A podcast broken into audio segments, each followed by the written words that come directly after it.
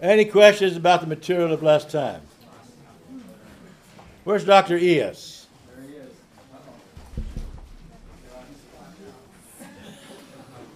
I'll wait. I'll wait till you're settled, then I'll talk. talk it. Yes, Nancy. This whole um, idea of of reading the Psalms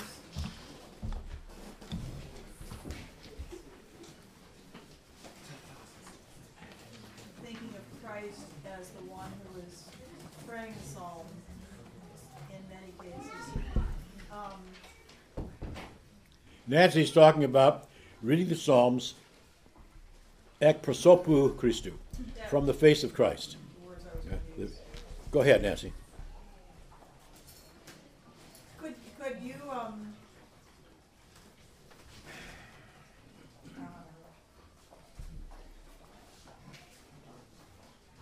direct us to something that, where the, the church fathers talk about this? This is, this is so novel to me as a Protestant. And I, I, it's confusing to me. And, uh, if I were to tell this to my Protestant friends, they'd say, well, well, he's just making that up. Where does, so, Okay. Everybody follow that question? Yes, sir. Okay. I'm not sure I would start with the fathers of the church. I think I would start with the New Testament. And where you actually see Christ making those words his own. He does that, for example, on the cross. Twice on the cross. He makes his own the voice of the 21st Psalm, Hebrew 22nd Psalm. Eli, Eli, lama sabachthani, which is half Aramaic, half Hebrew. He mixes the two languages there together. He's clearly doing it there. Later on in the Gospel of Luke, where he says, Father, into thy hands I commit my spirit. That's from Psalm 30 he makes he takes the voice of the psalmist and makes it his own. I would start from there. If you're looking for someone who, who examines that from the fathers of the church,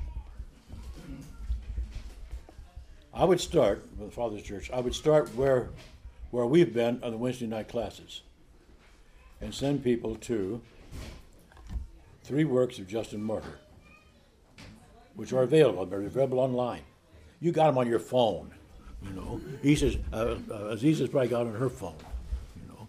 And if he doesn't, she'll put it on there with illustrations. Uh, in the first and second apologies of Justin Martyr, and in his, his dialogue with Trypho the Jew, he, he explores explores that many places. We've taken some of them in the Wednesday night class he introduces the expression prosopon, which literally means face. It's a technical expression used for the mask on, in the theater, prosopon. He, he adopts that and applies it to the voices in the scriptures, in the Psalms, in Isaiah, and so forth, trying to find who is actually talking here. Sometimes he says it's the Father, and then he cites examples where it is the Father. As in as in Psalm 2. You are my son. This day have I begotten you. The second psalm, as the voice of the Father. Other places it's Christ. Sometimes ourselves talking to the Father about Christ. Domini virtute tua et habiter rex. O Lord, in thy strength the king shall rejoice. Uh, we're talking to the Father about Christ. We're sometimes talking to Christ about the Father. Um, now, that's, that's the Father of the church that inaugurates that. What's most interesting here, from the perspective of the history of theology, is not just that the whole church, all the Father of the church, east and west, took that approach of Justin, but they took his vocabulary, and that became the vocabulary of Trinitarian and incarnation theology. Eventually, the fathers of the church, the great fathers of the, of the, of the fourth century, Basil, Gregory, John Chrysostom, they used that expression, prosopon, to make re- to reference to three pros- prosopa in the Trinity the Father, the Son, and the Holy Spirit. In other words, Justin is in, in, in taking this approach to Scripture, is actually giving the church the vocabulary that the church would use in the development of its considered theology. So, that, so that word already appears in Nicaea in 325, Constantinople in 381, Ephesus in 431, Chalcedon in 451, and so forth. They, they adopted his, his, his vocabulary. Um, the person who extends this in Latin, it is not clear to me that Tertullian had read Justin Martyr, but he may have. But it's interesting that Tertullian gives us an almost identical vocabulary in Latin. He uses the word persona. Persona is the Latin equivalent of prosopon. It's, it's the mask in the theater.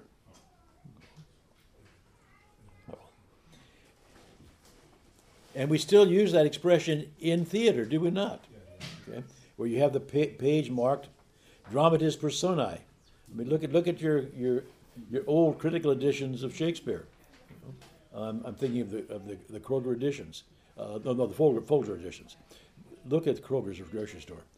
Well, Folger's actually Folger's actually coffee too. But anyway, they, they use the word persona. In fact, you even hear speaking through persona. The, the sound coming through the mask. Now, that, that's the vocabulary that's used okay, for Trinitarian theology. As it turns out, the Latins did more with this than the Greeks did. You're not going to get Greeks to admit to anything they, they might have gotten. They, they don't. But, but in fact, the Latins were doing this before the Greeks were.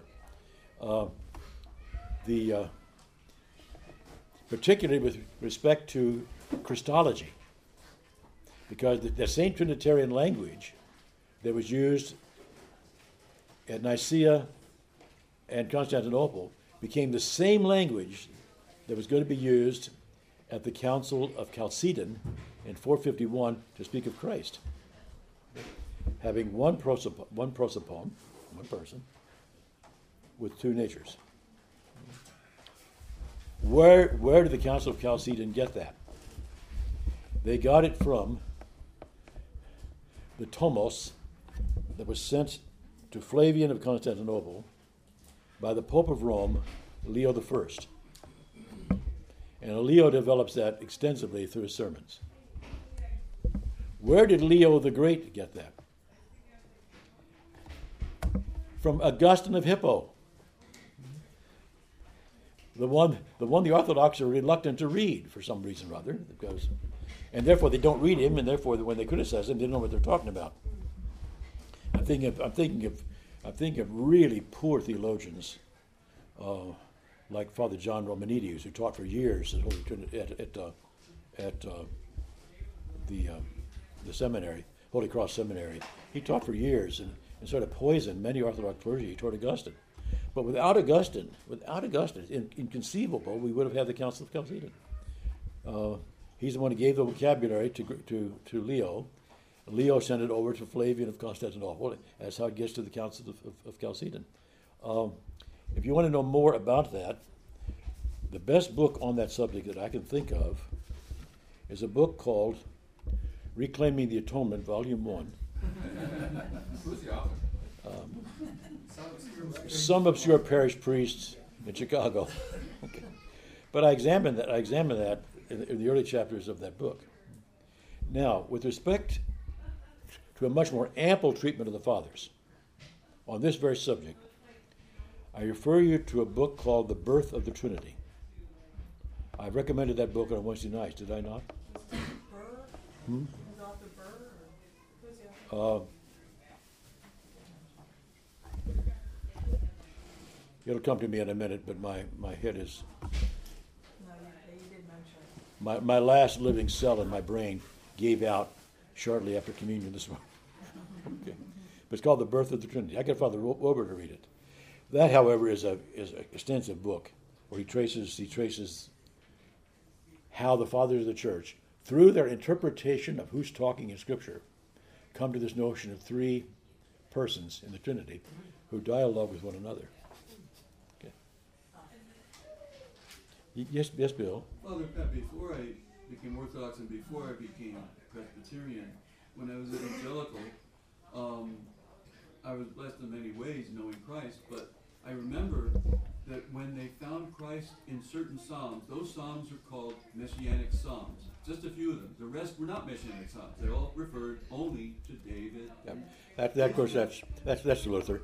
And That's Luther. it's Luther. That's And- Luther. And, you know, it didn't make sense to me when I started studying this in college. And, you know, when Jesus said, like you pointed out many times, that he, the law, of the prophets, and writings, all talk of Christ, life, death, resurrection, and the preaching of the gospel to the nations. So Not that- not just once in a while. Yeah, yeah. So, That isn't just Protestant, by the way. Roman Catholics were taught the same thing. oh really? Oh, yeah. Roman Catholics taught exactly the same thing. They talked about messianic psalms, as though the others were not messianic. And Jesus is saying the whole of the writings is messianic. The whole Old Testament is messianic. So then you say, as what forms is Christ portrayed here, there, everywhere? And you can just you just read like David, rejected as king, um, wandering, and then coming back as king. You see death and resurrection Of course. and glorification. And then when that's when that's sung about or portrayed or talked about in the Psalms, it's it's Christ. Bill, the the whole thrust of biblical studies changed dramatically in the early 80s after you were in seminary. Um, my training, my early training in biblical studies, was all the, the historical critical method. I don't, I don't lament that at all, not a, not a bit. But when I think back on it, some of my, some, some of my teachers really had a fairly impoverished understanding of Scripture. I don't, I don't, I'm in favor of the historical critical method. I'm in favor of it. I mean, that's, that's why they taught us languages.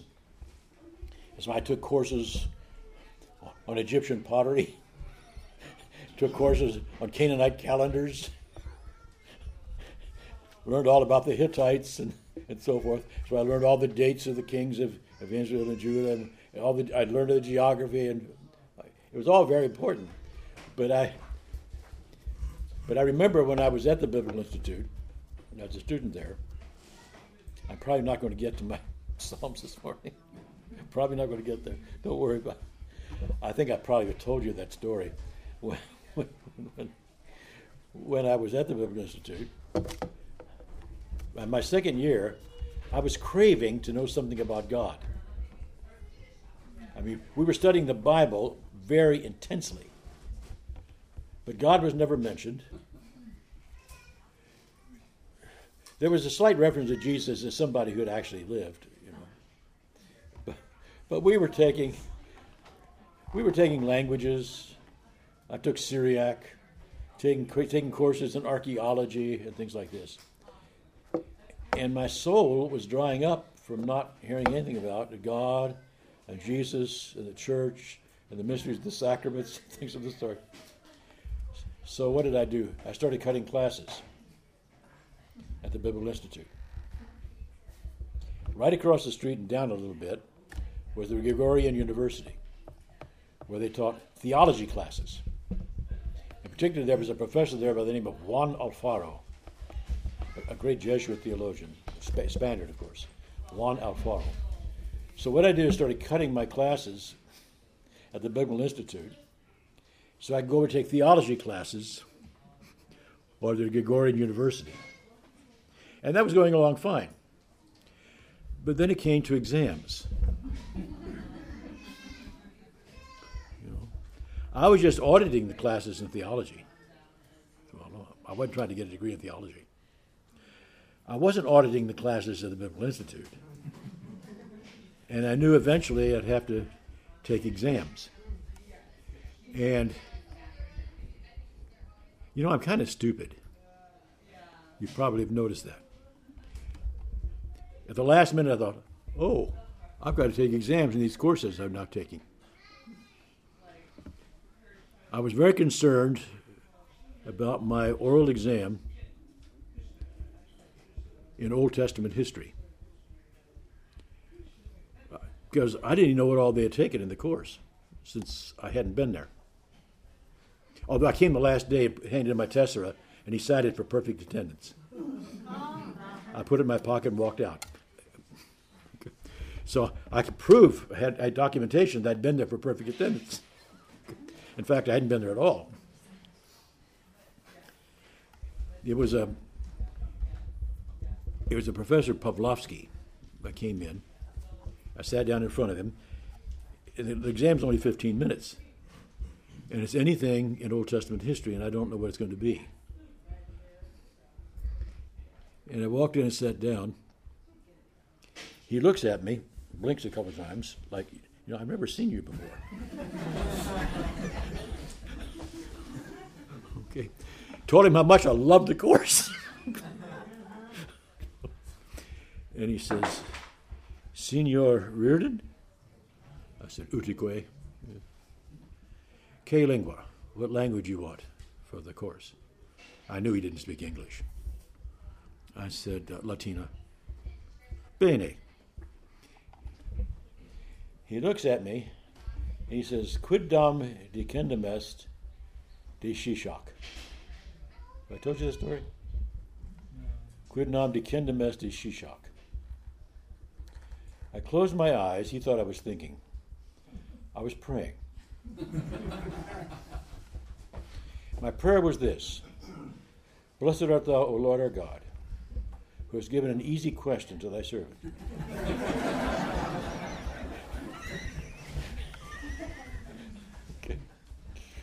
And I turned, I opened my eyes, and I explained to them in Latin that Shishak was the founder of the 22nd Egyptian dynasty. And I started talking about all the things he had done, about his battles. I talked to, I, mean, I, I, I wanted this to be the last question I got in 15 minutes. I told him stuff I was even just guessing at. But I managed to remember that the inscription at the, at the temple of Karnak was in Boustrophedon, which means you write this way and then write this way you know, the way the ox plows, Boustrophedon. You know, we, we, read, we read all this way, or Hebrew the other way, or Arabic the other way. But this is Boustrophedon. I explained all that. You know, he, he's asking me, who's Shishak? Quid nam decendum est? What is to be said about Shishak? And I explained how Shishak invaded the Holy Land, uh, how, how Jeroboam, King Jeroboam, took, took he went, he fled to Egypt. Remember that? When it's all, it's all there in Kings. Uh, he flees to Egypt because he's in rebellion against against Solomon, and Solomon puts a, a, a price on his head. So she, so uh, Jeroboam goes down and flees to Egypt. And then after the death of death of, uh, of Solomon, Jeroboam comes back to Israel, and they have this break where they, they break with you know the, the break of, of, uh, of 922, the, the, break with, with the Southern Kingdom. And I'm, I'm explaining all this. I talk about how in the in Shishak's in, in, inscription, the first time Jerusalem ever appears in an inscription or the name. I'm, I'm, going on about that, I'm, and I'm I'm trying to remember which color Shishak's head was. You know, I, I, I didn't know um, because I'm waiting for this bell to ring. So, so somebody outside's had a little silver bell, and they're going to ring it. The bell's not ringing. I thought, oh God, where's he? And he, the, meanwhile, Pavlovsky is looking at me. He's smiling benignly, like like I've aced that question. Then he he asked me about De Socru Ase. What's to be said about Asa's grandmother? Asa's grandmother. I had no idea what he was getting at. I was completely clueless about Asa's grandmother. And the bell rang. I told him, it was right on the tip of my tongue. okay. Thank God he did not dock me for that. It, it, it only lasted just a few seconds. But it, it should have been pretty clear to him that I was clueless. okay. But he did not dock me for it. I hope you studied your medicine better than I did my theology. okay. So, a nervous wreck, I left, went back, caught the, caught the, the subway, the, the Metropolitana back home, got out, came into my room, grabbed the Bible, and looked up Asa's grandmother. I thought, ah, ah, of course. She was a Phoenician, and it wasn't, and she became the she became the Gebirah. We don't even know the name of Asa's mother because the grandmother took over and never let the mother. So I, I read it. I read it uh, perfectly. If you read a book called Christ in His Saints, Daniel, where are you? Daniel's Daniel's not here. Okay. This morning I gave Daniel a Romanian copy of Christ in His Saints. As far as I know, that's the only book of mine that's been translated into the language, into Romanian. Uh, if you have, if you read the book Christ and Saints, there's a chapter in there called Asa and his grandmother. that that that chapter came from the harrowing experience I had at the Biblical Institute for final exams. Uh, in the next couple of days, we uh, we finished the final exams, and I did okay. I think the last exam I had was on the Epistle to the Hebrews. And that night, I went with two Irishmen, I mean, from Ireland. And we went out to, I'm starting to sound like Brett Kavanaugh, I'm afraid. okay. We went out to a very nice restaurant about a block east of the Trevi Fountain. And we got this enormous thing of wine. I mean, it was so big. It's it sat in a it sat in a in a, in a tray like you know where you swivel it. You couldn't have you couldn't pour it. You you, you, you had to tip it. You follow? And sitting in this little thing where tips. And we got this great thing of wine, and I thought we'll never go through it. I forgot these guys were Irish. Uh, and we sat there it was half gone before our meal showed up, which was causing great euphoria to the system. I found myself blessing and praising God. You know? I mean, very spontaneously. then we had our meal, and we finished that thing. And we ordered another bottle of wine, just a regular bottle of wine and we finished that. By this time, it was about 11:30 at night. We walked down to the Trevi Fountain, took off our shoes and socks. We sat down to the side of the Trevi Fountain, put our feet into the into the water, and we sat there for the next hour or so and sang Irish ballads. uh, you know, I have never been. I have never been drunk intoxicated in my life. But I would say that that night I was very happy. uh, I didn't plan to talk about that this morning. Just,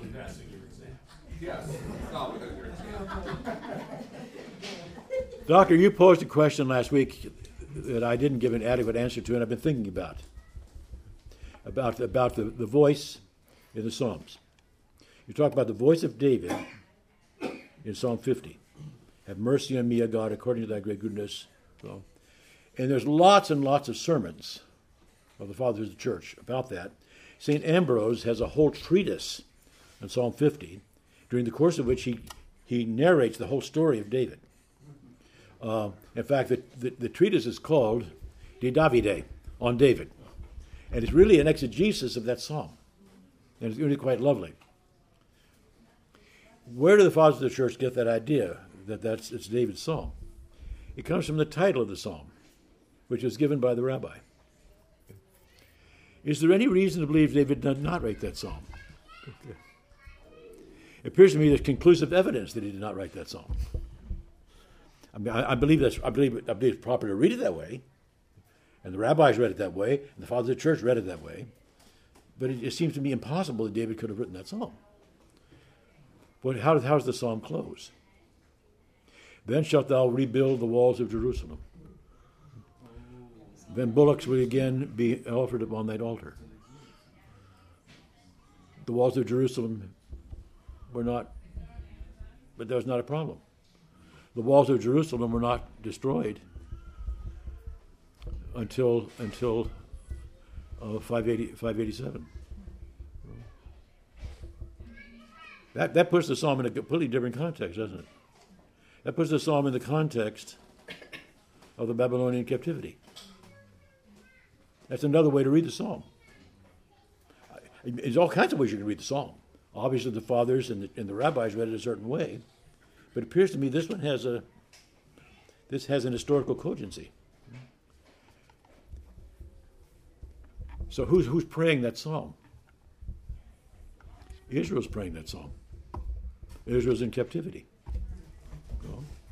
They want to be restored. Restore unto me the joy of thy salvation. Comfort me with thy guiding spirit. Cast me not away from thy presence. Take not thy Holy Spirit from me. Restore to me the joy of thy salvation. Follow what getting in. Then will thou then the walls will, the walls of Jerusalem will be rebuilt. Then, we, then you will accept bullocks upon your altar. In words, that psalm seems best understood in the time of Daniel, where Daniel is turning toward and facing Jerusalem. Remember, three times a day. Remember, Daniel praying at third hour, sixth hour, ninth hour. He's keeping the, he's keeping the canonical hours. He's praying toward. He's praying there, and there are no sacrifices being offered there. You know, that's another way of praying that particular psalm. But I, I don't. I'm not. I'm not denying that's a, a, a, about David, about a valid way. And I suspect many of us pray that psalm without thinking of either David or Jesus. Most of us, I think, I think many of us simply think praying about ourselves. Uh, I, when I prayed that psalm this morning, when did I pray that psalm this morning? Go ahead, doctor. Right. I come, I'm praying that psalm right before the great entrance. Right before the great entrance. The church puts that psalm on my lips. Have mercy on me, O God.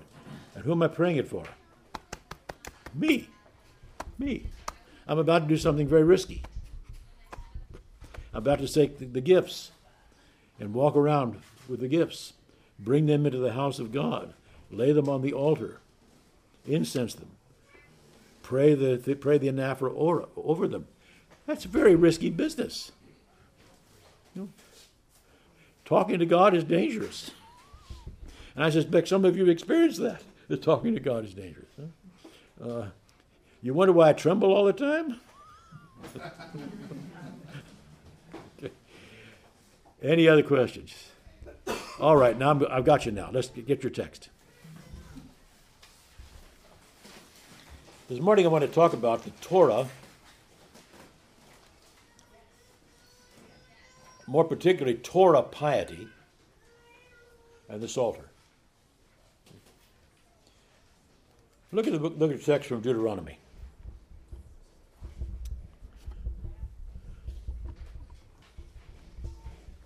The last of the Mosaic books.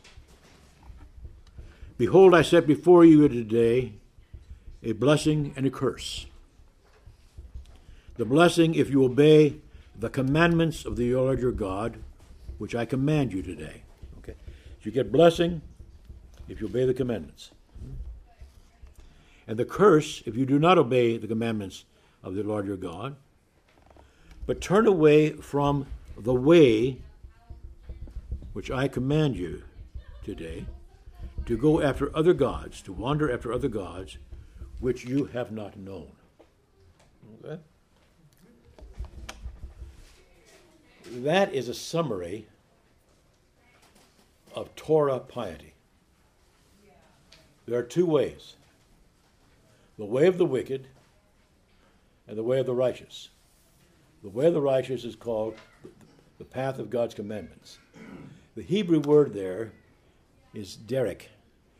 D E R E K would be okay. Spelled it that way. D E R E K. And the equivalent in Greek, Joanne, the word for street in Greek. Very good. Hodos. Hodos. Yeah, you got it too. Hodos. That's what you see that on the see that on the street signs. You walk through Athens or Thessaloniki, it's on the street signs. This word for street. Hodos. Okay? I suspect that every single automobile that you guys own okay, has something on it called an odometer. The measuring of how far you've traveled. I suppose it should be hodometer. But since there isn't any H in Greek, they couldn't do it. Odometer. The word hodos is the word that's used throughout the New Testament to refer to the Christian life.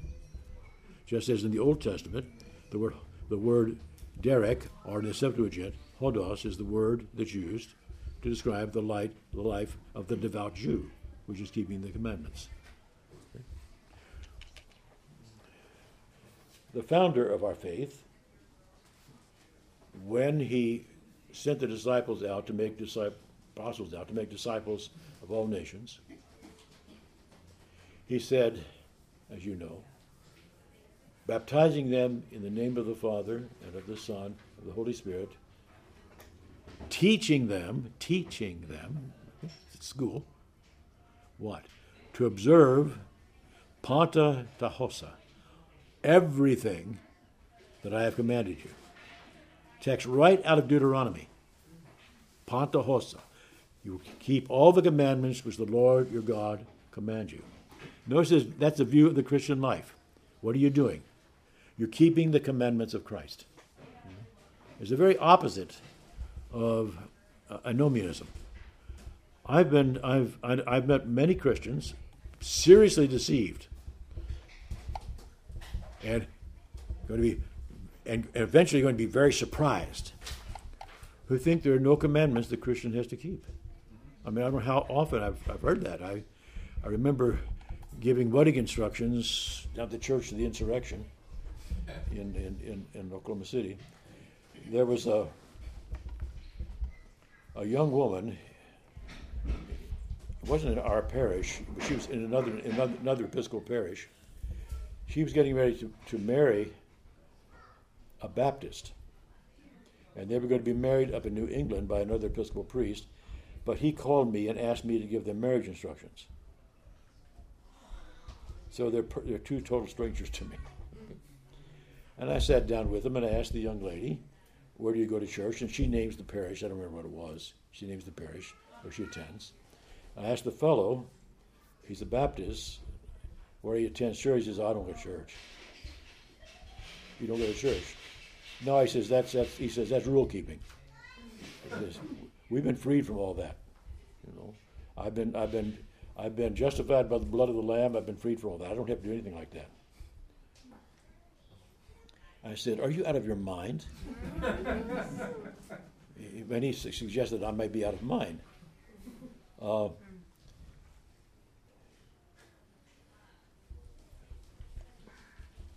I tried to tell him that Jesus talked about things that we actually have to do. He would have none of it.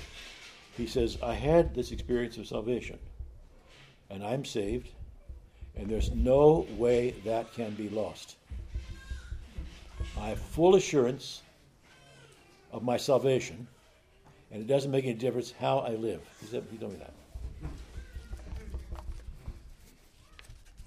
I had since I had a course somewhere along the line in pastoral sensitivity, where I got a C minus. I refrained from telling him, "You are the stupidest son of a gun I've ever met in my life," which is exactly what I thought. and someday you're going to be in for a mammoth surprise. but that, that that was just so common. And, anytime one would talk about keeping the commandments, I'd have people telling me you don't have to keep any commandments. That that's the law. And we're not under the law anymore. We're under gospel. We're under grace. It's the law. I mean, that is such a distorted view of the of all the apostolic writings. But what does Jesus say we're supposed to teach? Teach them to observe all such things, panta hosa, all such things as I have commanded you. Now, where does that expression come from? Repeatedly in the book of Deuteronomy. Pantahosa. All such things as I have commanded you from the book of Deuteronomy. I put it down some texts here from Matthew, where Jesus says to enter by the narrow gate. For wide is the gate, and broad the way, hodos, hodos, that leads to destruction. And many there be that enter therein. But narrow is the gate, and hard the way, which lead to life, and few they are that find it. You've got the two ways here. An idea right out of Deuteronomy. Choose, I, I, behold, I show you life and death. Choose life. You don't ever want to die. Choose life. Last year, we took, in, in the Wednesday night class, we took the Didache. The Didache is a work probably from the first century. It appears to me it's from the first century, before the year 100. I won't explain to you now why I believe that's to be the case. Didache means teaching. The full title of the book is uh, He Didache ton Dodeka Apostolon, the teaching of the twelve apostles. The first half of the Didache, actually more than half, first nine chapters of the Didache, are the pre-baptismal catechesis, the things you're taught before you get baptized. The interesting thing is, the stuff that we would teach them now before they join the Orthodox Church aren't even in there. We would want to, we would want to make sure you knew how to, the right way to say, say the sign of the cross. okay. You know, when to bow, what icon should be kissed, and when. Uh, and, and that what we teach people?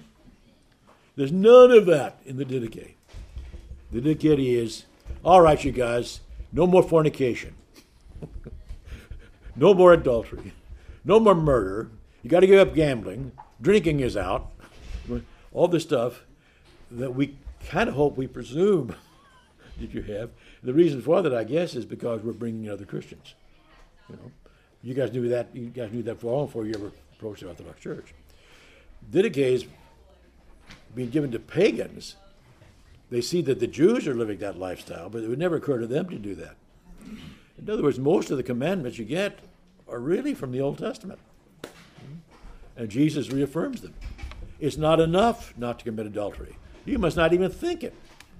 It's not enough not to do murder. You must not even get angry. In other words, it's tougher. Uh, let me just read you a few lines from the Didache so you can just check the vocabulary here. Just check the vocabulary. There are two ways. Okay, right out of Deuteronomy, huh? There are two ways one of life and one of death. That's your first chapter of the Didache. But a great difference between the two ways. The way of life, then, is this. Then he goes on to list the commandments of the Lord. And those, by the way, are taken from the Sermon on the Mount, chapters 5, 6, and 7 of Matthew. Forsake in no way the commandment of the Lord, but you shall keep what you have received, neither adding thereto nor taking away therefrom. In the church you shall acknowledge your transgressions. There's your confession of sins, which we still require when you join the church. And you shall not come near for your prayer with an evil conscience. This is the way of life. Chapter 5. And the way of death is this. Then he goes through a list all those things that are forbidden in the scriptures. Chapter 6. See that no one cause you to err in this way of the teaching. The hodos tis didakis. Since he teaches you since he teaches you apart from God.